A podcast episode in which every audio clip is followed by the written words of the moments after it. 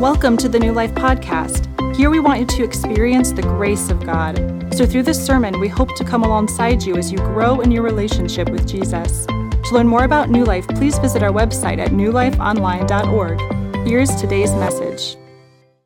Well, now we're going to turn our attention to God's Word. And so we're beginning a new series exploring reconciliation in relationships. Now, I got to be honest and tell you kind of up front, there was a bit of a conflict that I had in my household yesterday. And so just to kind of share this with you in light of a series like this, um, it, it was one of those things that, that kind of happened suddenly but started small, you know, and just kind of like, okay, there's something happening here and you, are kind of paying attention to it. Well, you know, it, the, the loudness sort of increased increased and, and continued to progress, and, and the temperature in the room started to rise. And so it's one of those things that's like, okay, we're to have to deal with this. So I, I kind of step up and I've, I've got to confront this, you know, and face to face it, you know, that, that kind of thing. Like I got to I gotta step up. And, and I'll be honest, it didn't, it didn't end all that well. It didn't go the way that I had hoped. And of course, I'm talking about our furnace going out yesterday.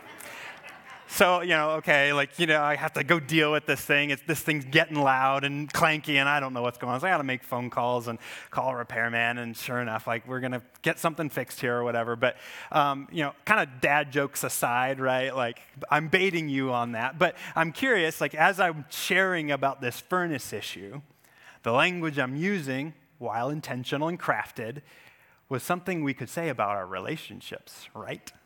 I mean, the literal temperature in the room was rising, like something's not right here, but we feel that too in our relationships when there's conflict, right? Like these are moments that we can experience, like, okay, maybe it's a furnace and, and I need to have some mediation, maybe in the form of a sledgehammer, but like we sometimes need mediation in our relationships, right? Conflict, broken relationships I want to contend with you that these things are a part of life. Conflict and broken relationships are just a fact that we all experience. That's why we're, we're doing this series. But maybe just to kind of illustrate this in, a, in another way, let me tell you another story. Let me tell you the story of Anna. Anna's a 27 year old grad student, and she got the phone call that she knew was probably coming she got the phone call that her grandfather had passed away. And so, sure enough, she flies home and gathers with her mom's family. Her mom is one of three siblings. She's got two older brothers, and, and uh, the family's all gathered, and they get together for the funeral, and they share stories. They cry together, they laugh, and they share a meal over green bean casserole and fried chicken. And, and they remember these different moments where they had with grandpa and she just loves being with her family. And this moment, she's, she's sitting there across the dinner table with this extended family, and she remembers those summer, hot summer days where they'd gather, they'd go swimming at the pool and have a barbecue. Like she just has prized memories of these experiences. Well, fast forward a couple of weeks, they're all sitting around a giant oak table in a, in a conference room, and they're hearing the reading of the will. And in a matter of five minutes, the siblings are screaming at each other. They're looking at each other and saying, How could you do this? And, and suddenly, those memories that she had of the pool parties in the summertime come crashing down. Five months later, she's sitting at the dinner table with her parents. They finished up the meal, and yet again, they're talking about the will. They haven't spoken to her uncles in five months. The small business that grandpa started isn't going to the person who they think it should. The land development that he had been working to do is now being parceled out, and they're not getting what they think they deserve. The money, the resources, everyone feels like is unfair, and they're not talking to one another. Anna's sitting here looking at this saying, How did it come to this?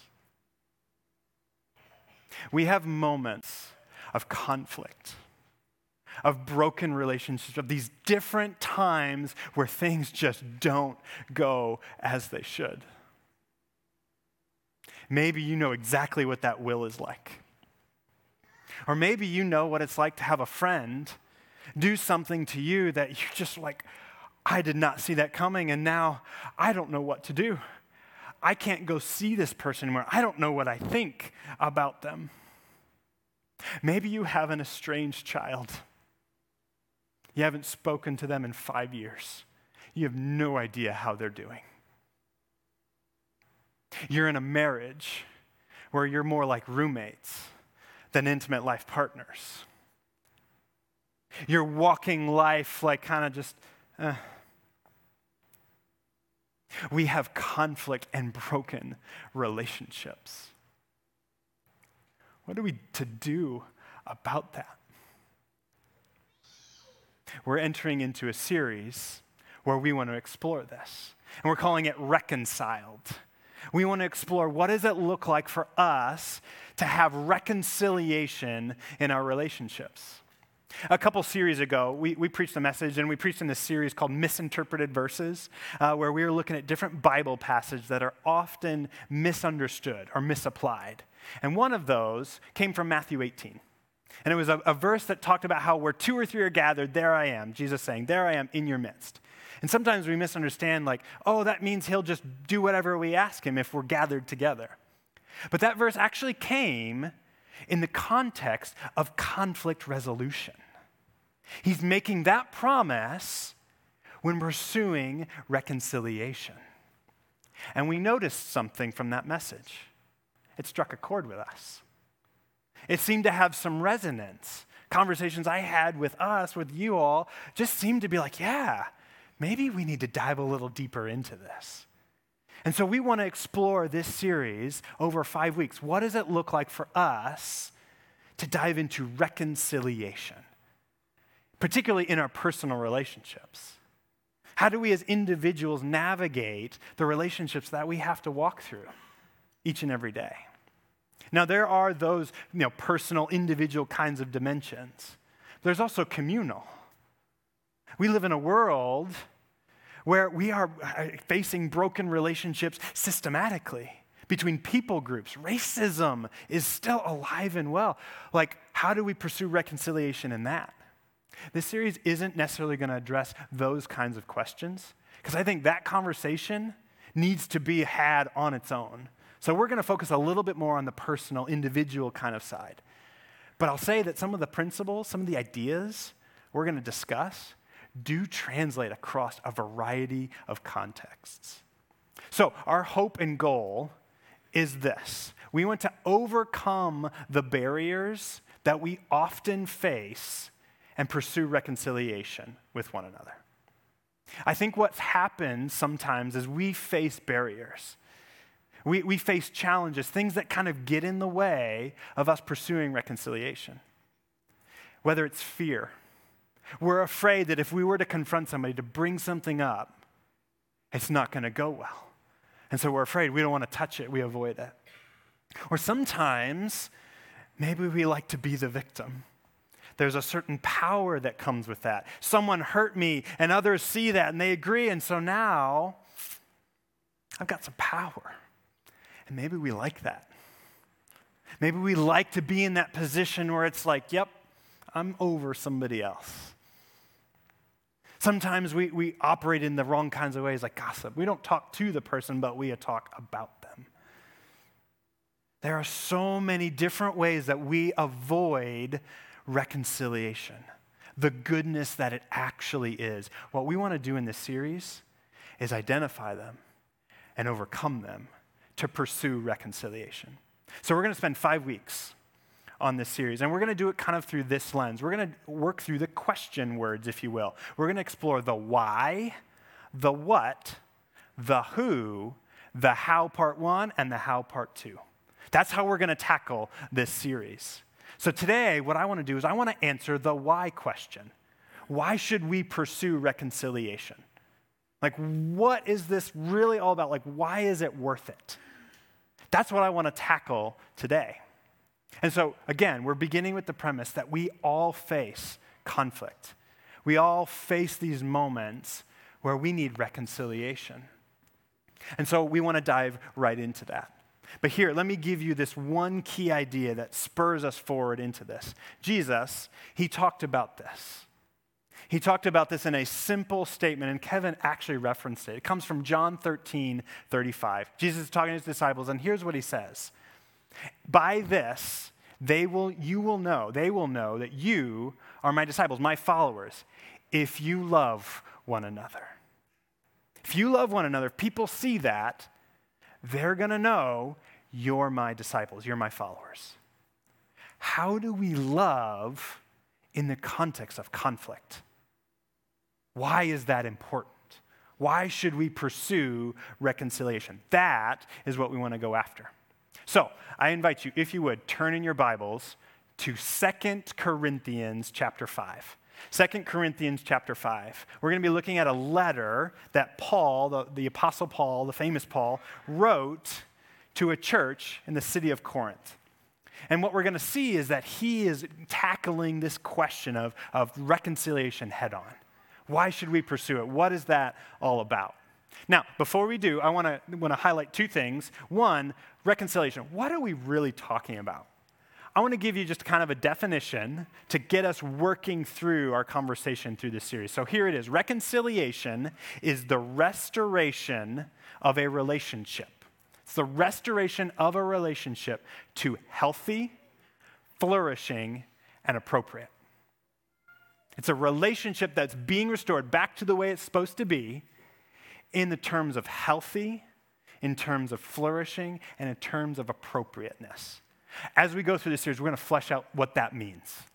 Now, there's going to be a couple of things that we'll talk about throughout this, but I want to say this real quick. Um, reconciliation is possible in so many different relationships, but sometimes it's not. And so we're going to nuance that. We're going to know like when can we and when can cannot we. And that's what we're going to tackle over the course of the series. But let me particularly say this where there's abuse, where there's actual harm taking place, there's some unique things that we just need to address. So anything that I'm saying today may or may not translate to abuse situations. We're going to get to that, but maybe not today. So if you're walking away hearing me say a few certain things of like, okay, well, this is what I'm supposed to do, abuse violates this. And sometimes abuse cannot get back to healthy, to flourishing, or to appropriate. But we're going to talk about how we know that and how to recognize it. Okay? So, this is what we're talking about. Reconciliation is this it's restoration in these terms. Well, coming to Second Corinthians, we're going to look at a text here that actually happens in the context of a conflict. You know, some of these words might be familiar to you, but I want to tell you before we read it what was happening at the time so that we understand more of what Paul is talking about. So, Paul, he's writing to the Corinthian church. This is a church that he planted. He came in, he shared the gospel, and people came to Jesus, and they started a church. Well, Paul eventually moved on, and he continued his relationship with them through other people and through correspondence. And so eventually he hears news that there's something that's not quite right happening, and so he writes a letter. And he writes a letter to address some of the situation. We actually don't have that letter. We don't know exactly what he wrote. But the Corinthian church responds. They had their own letter that they sent back, and they wanted to clarify a few things, and they asked some further questions of Paul. Well, he responds in a second letter. This second letter is what we know as First Corinthians. We have that in our Bibles. This letter, Paul is addressing a number of the questions that they ask and a number of the situations that he's heard about, particularly one that I want to highlight.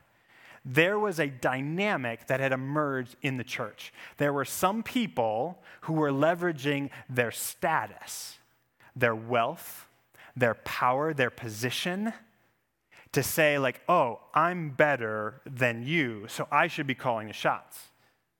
We should do things my way. Because here, I'm, I'm the wealthy one, so I get to say what happens here. And this dynamic was starting to devastate the church.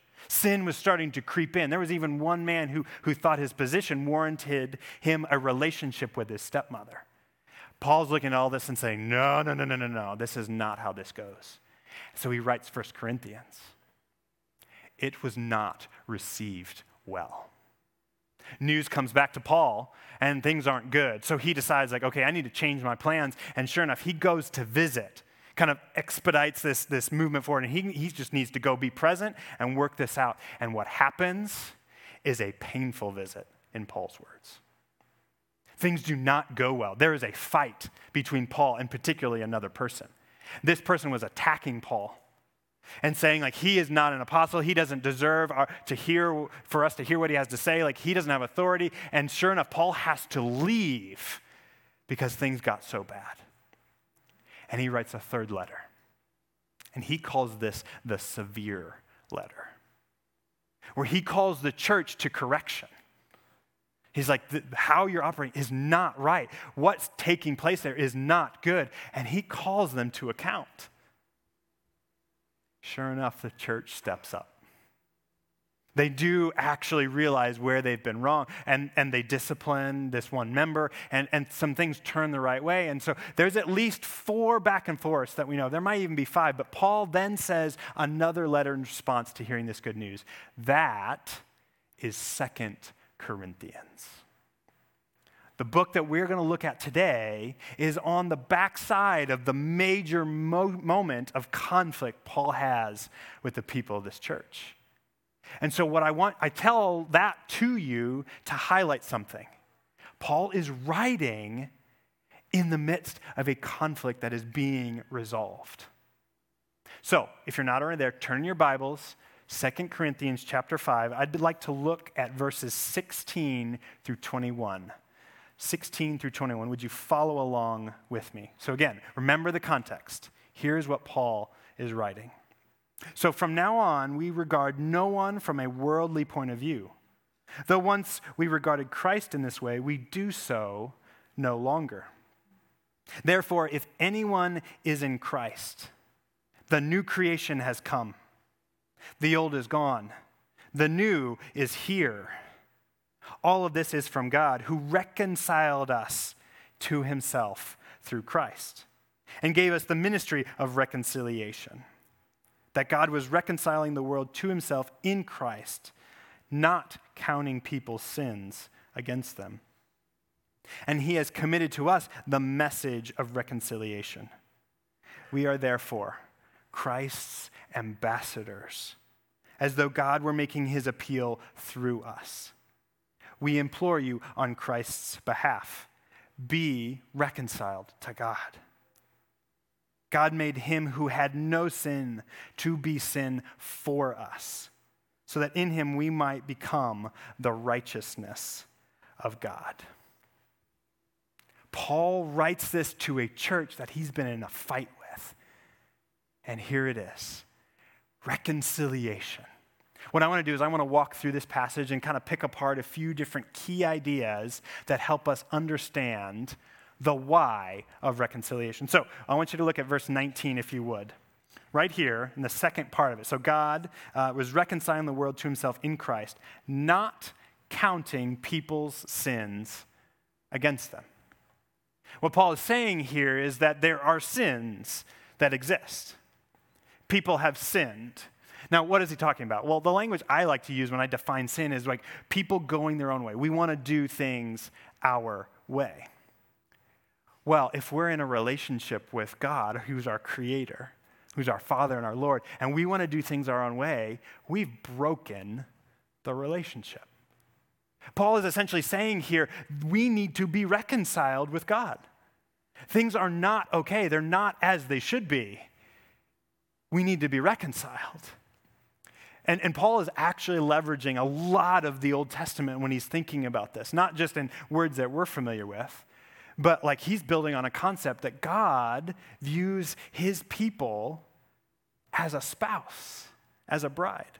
And there's one place in particular I want to highlight Jeremiah chapter 3, verse 20. God is coming to the people of, of Israel and saying these words to them. So, Jeremiah chapter 3, verse 20.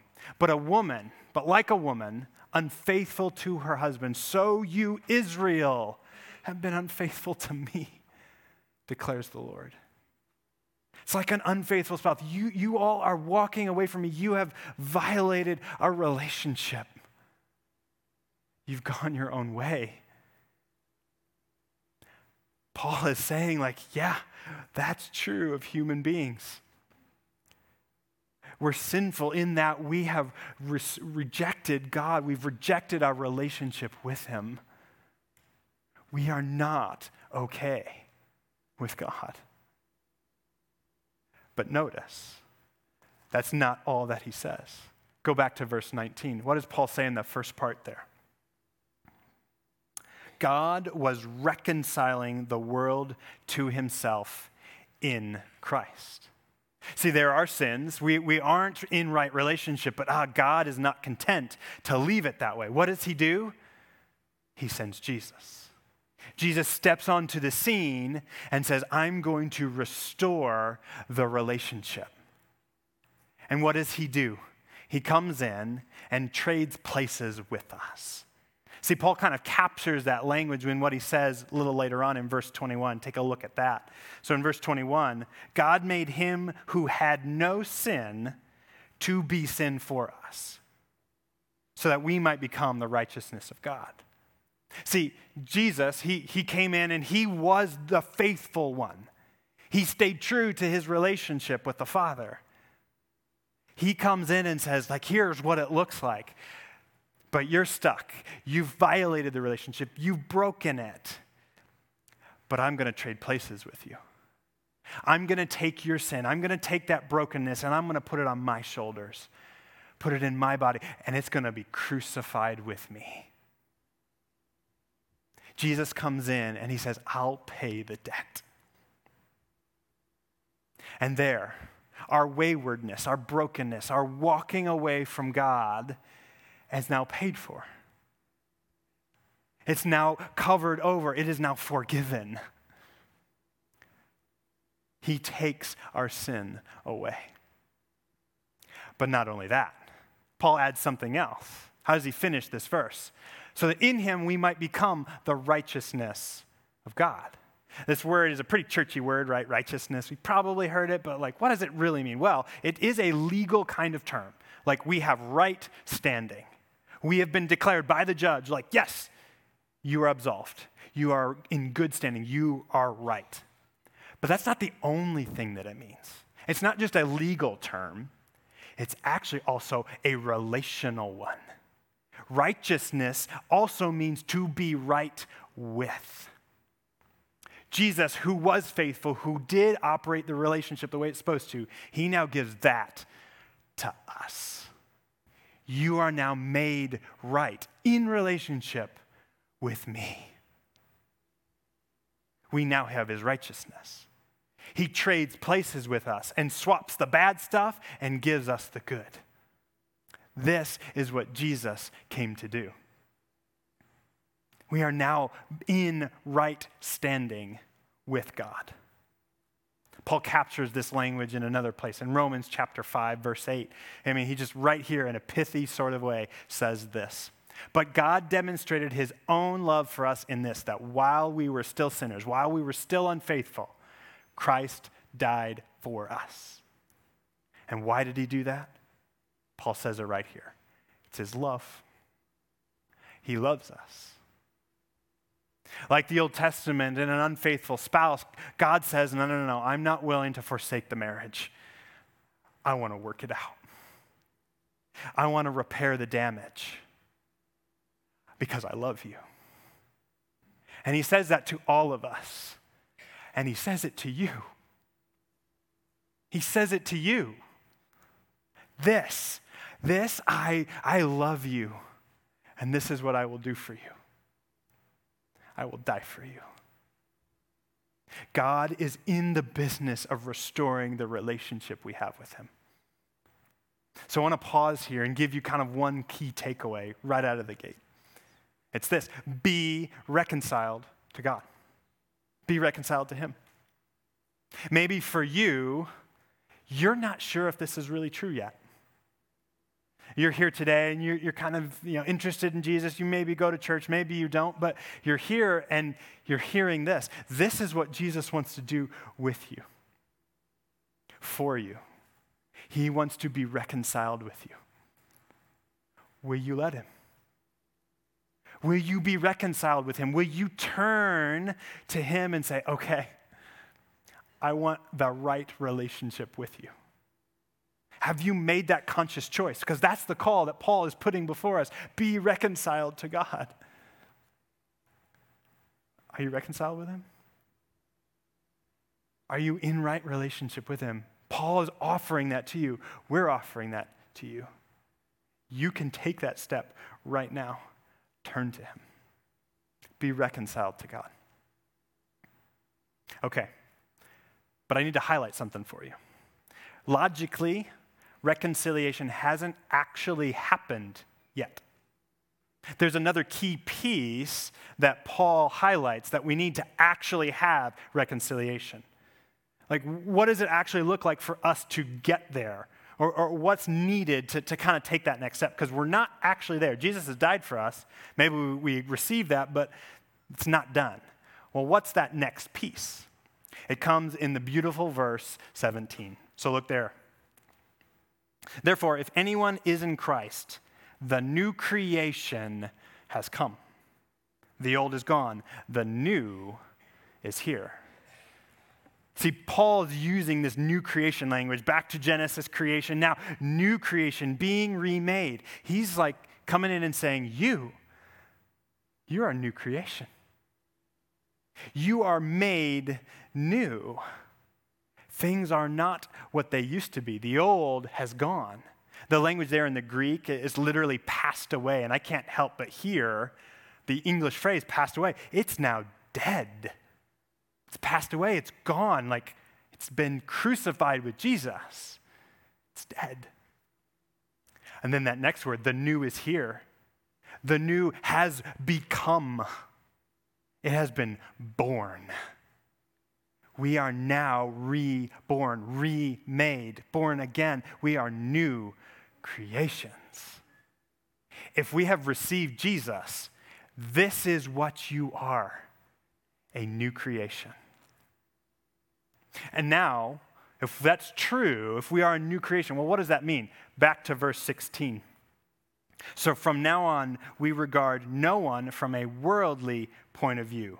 Though we once regarded Christ in this way, we do so no longer. What this is showing us is that things are now different.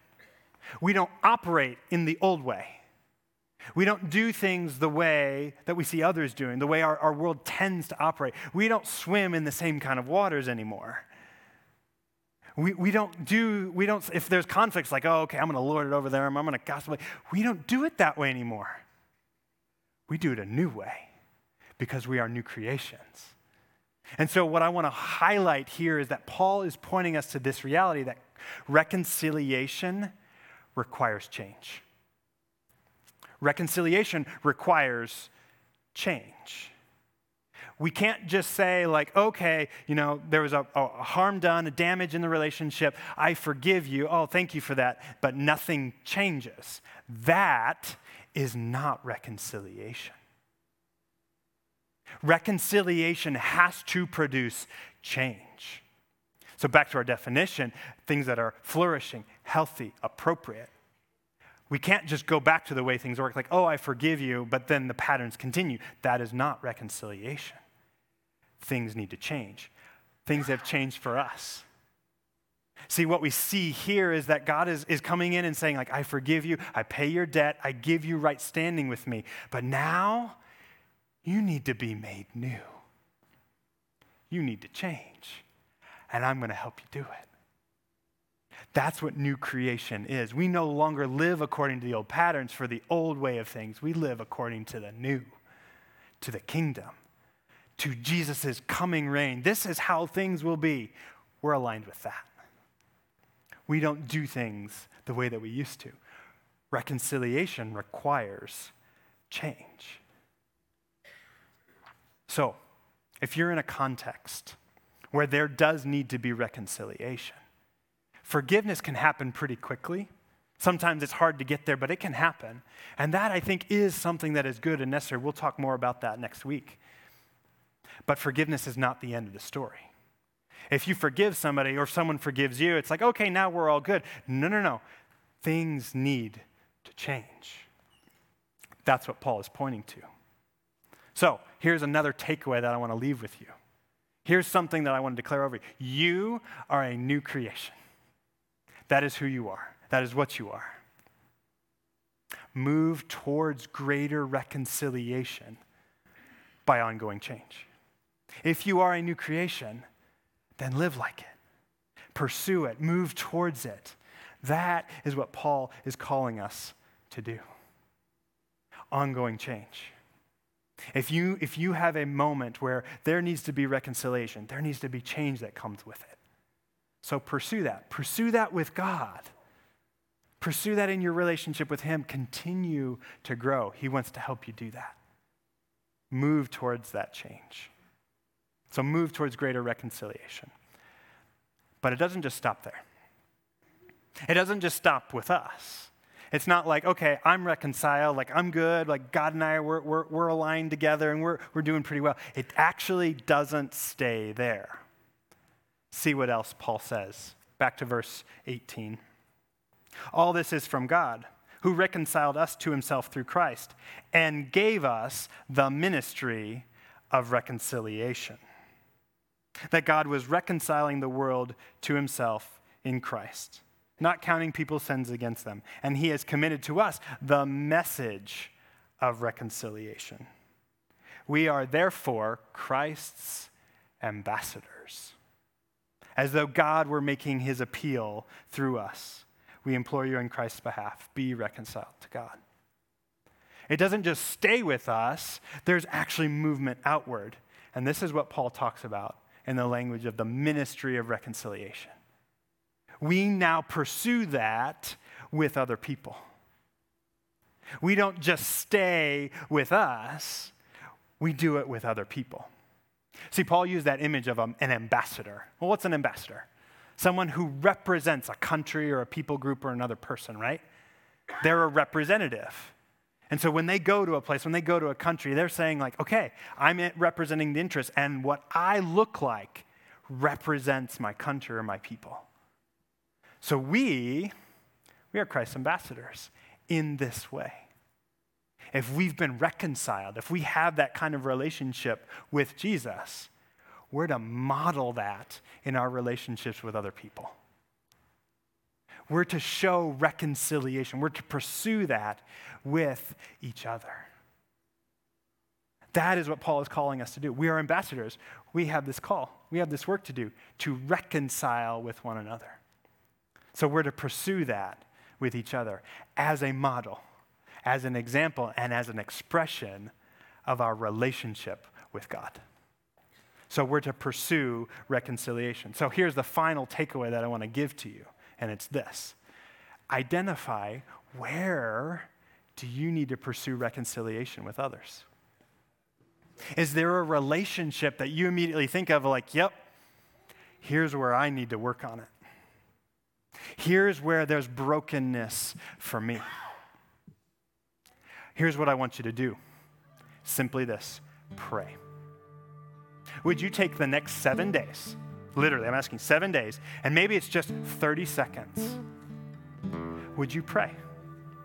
Would you pray, Lord, help me in this relationship? I pray for this person. Maybe I'm the offended, they've hurt me, or maybe I'm the offender. God, I want to pray about this relationship. Would you help me? And I'm just asking you for seven days to pray about it. Because in the rest of this series, we're going to explore what do we do with that? How do we identify this relationship? And what do we do to respond once we do? So, would you commit the next seven days to pray about this reconciliation? But here's the big idea that I want you to walk away. If you remember nothing else, remember this. Here's the answer to the question why. We have been reconciled to God, so we reconcile with one another. Conflict, it's a part of life. We have broken relationships, it's present and true. Sometimes we let things get in the way. Maybe we don't respond the way that, that God wants us to. We're going to dive into this series to open that up, to explore it. First, be reconciled to God. And once you are, move towards that reconciliation because you are a new creation. And then do that with other people. Identify where do I need to be reconciled with another person? Start by praying about it. And come back next week. We're answering the question why we've been reconciled to God. But then we're going to talk about what. What does this actually look like? And how do we do it?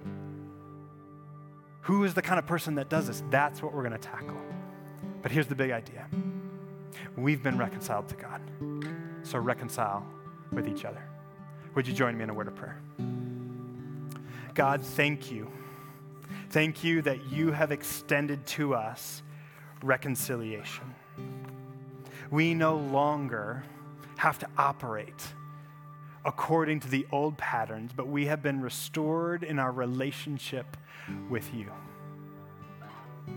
We've been reconciled. And because of that, we are made new.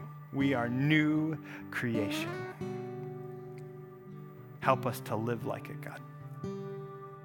I pray right now, Lord, that you would bring to mind the one relationship, or maybe the couple. Where does there need to be restoration? Where does there need to be reconciliation? God, help us to pray simply this week about these relationships. Would we begin to come to you with them? Not try to fix it all right now, but rather to come to you seeking your wisdom, seeking your grace, seeking your courage. And Lord, would we take steps to begin to restore? God, I pray that wherever we are this morning, whatever relationship we might be thinking of, we give it to you in hope. You are a God that takes dead things and makes them alive. Would you do that, God, in these relationships? God, we pray we would pursue you as we pursue each other. We trust you, Lord, and it's in your name that we pray. Amen.